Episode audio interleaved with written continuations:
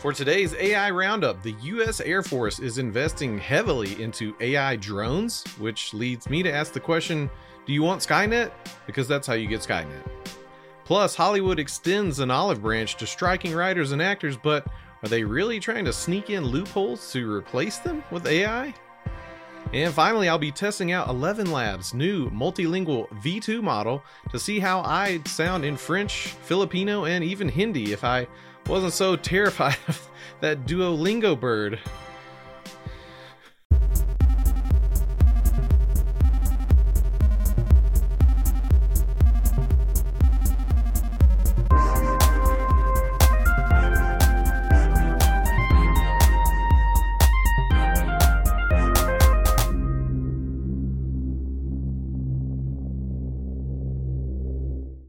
All right, what up, everyone? Welcome back to AI Roundup. This is our quarter centurion episode, and honestly, I'm not sure if it works that way with episode numbers, but I can't believe that we're 25 shows deep already.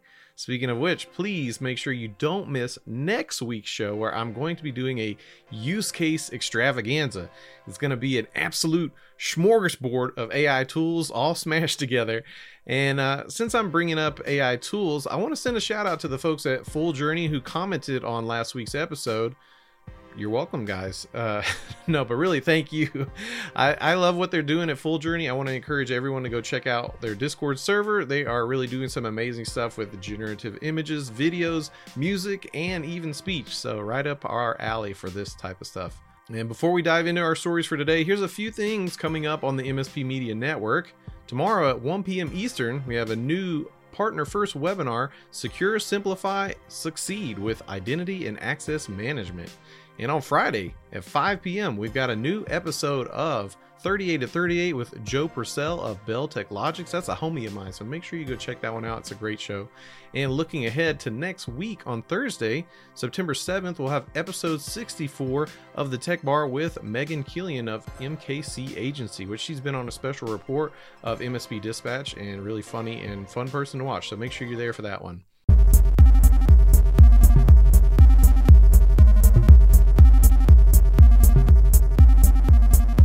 All right, for our first actual impact story, I spotted this one from Axios. It's by Tyler Buchanan. The Columbus Dispatch temporarily halted the use of an AI sports writing tool after an article on Westerville football game faced widespread criticism for its robotic tone and inaccuracies.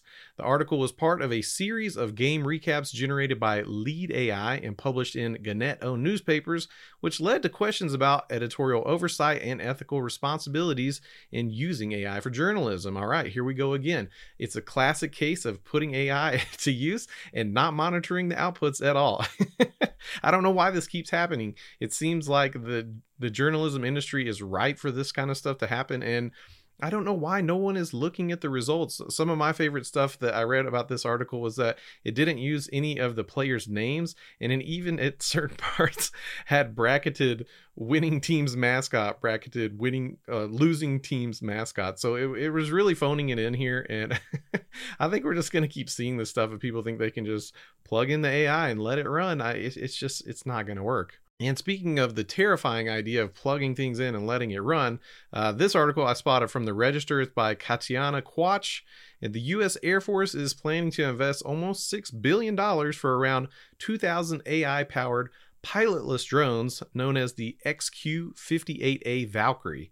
These drones, each costing about 3 million, are intended to serve various roles alongside human pilots. Thank God for that uh, such as surveillance, resupply, and combat, the plan requires congressional approval and is estimated to take between 5 and 10 years to develop drones capable of real air combat. Now, I don't, I, I can't get on board with this. I mean, I'm sure somebody that's more involved with military and and all these kind of uh, sectors that I have never touched on could give a better reasoning for this. But I think we need to leave the AI automation out of uh, uh, things that can kill people. That's just my opinion. I really hope, uh, you know, I don't like to tease the idea that Terminator could come true from all this stuff, but this is the one that freaks me out. And I know there's already other stuff going on there with war plans uh, utilizing AI. So I know this isn't the first, but the more I hear it, the, the more discouraged I get. Let's let's look on the bright side of what AI technology can do for humans, uh, for the good of humans. That is, uh, one last article that I spotted from the Guardian. It's by Hannah Devlin. Researchers at the University of California, San Francisco enabled a severely paralyzed woman to communicate through a digital avatar by translating her brain signals into speech and facial expressions. The technology uses tiny electrodes implanted on the brain's surface and although not perfect, the system shows promise in transforming the lives of people with conditions that impair speech and mobility. So, yes, here we go. Let's do this. Let's do more of this and less of the, the drones. I think this is really exciting to me, and it's something that people have dreamed about for a long time that computers uh, would be able to give folks uh, access to things that they'd lost through you know, in this case, a paralyzation. I hope that uh, this technology really develops more. And I, you know, for me, this is where I see the optimism in AI. You know, uh, I think it's always worth pointing out this show, we call it AI Roundup, but nothing that's happening here is actually artificial intelligence. It's just that we're learning how to make models uh, for computers that can do stuff way more powerfully than it could have 10 years ago. So, this is where I want to keep seeing this going.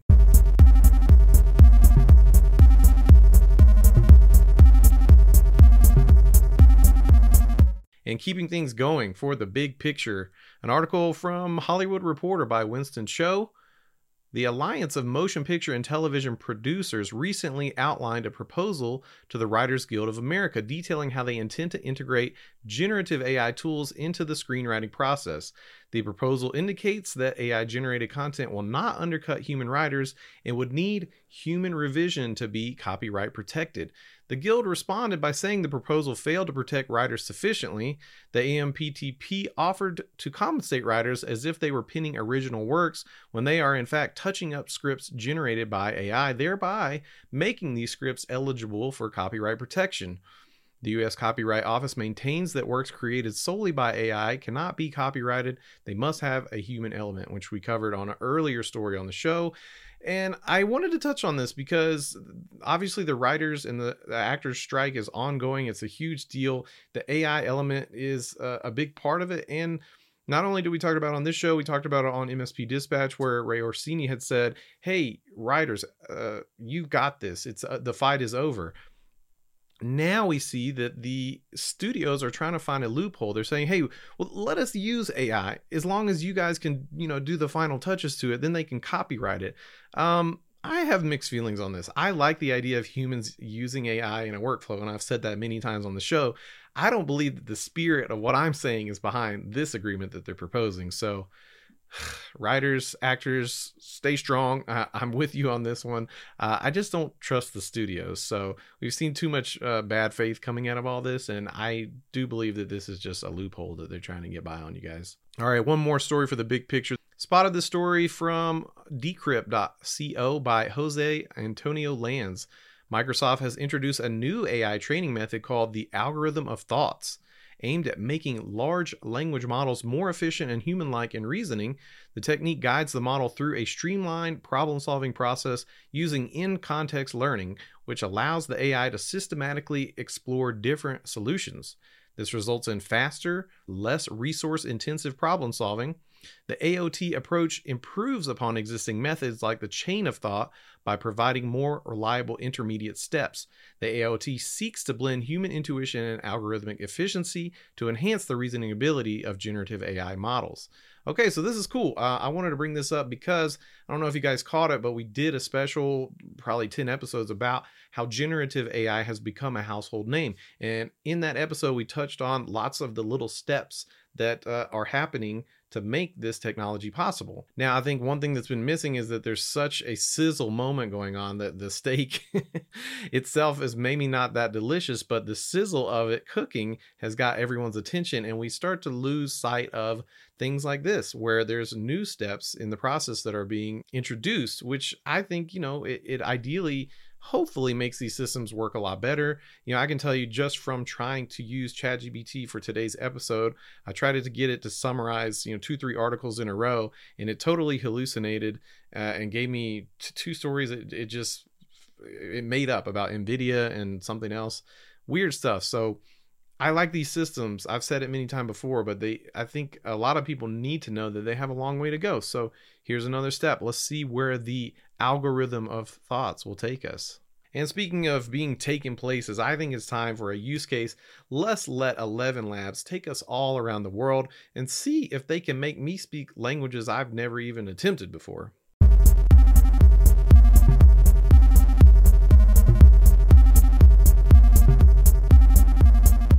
Okay, so I've played with ElevenLabs uh, technologies before, but uh, this latest story I caught from Hypebeast. It's by Sarah Kearns. ElevenLabs has launched Voice Lab. It's a text to speech software that can convert text into AI generated voice in 30 different languages. The program retains the original voice and accent of the speaker and aims to increase accessibility in applications like dubbing audiobooks and aiding the visually impaired.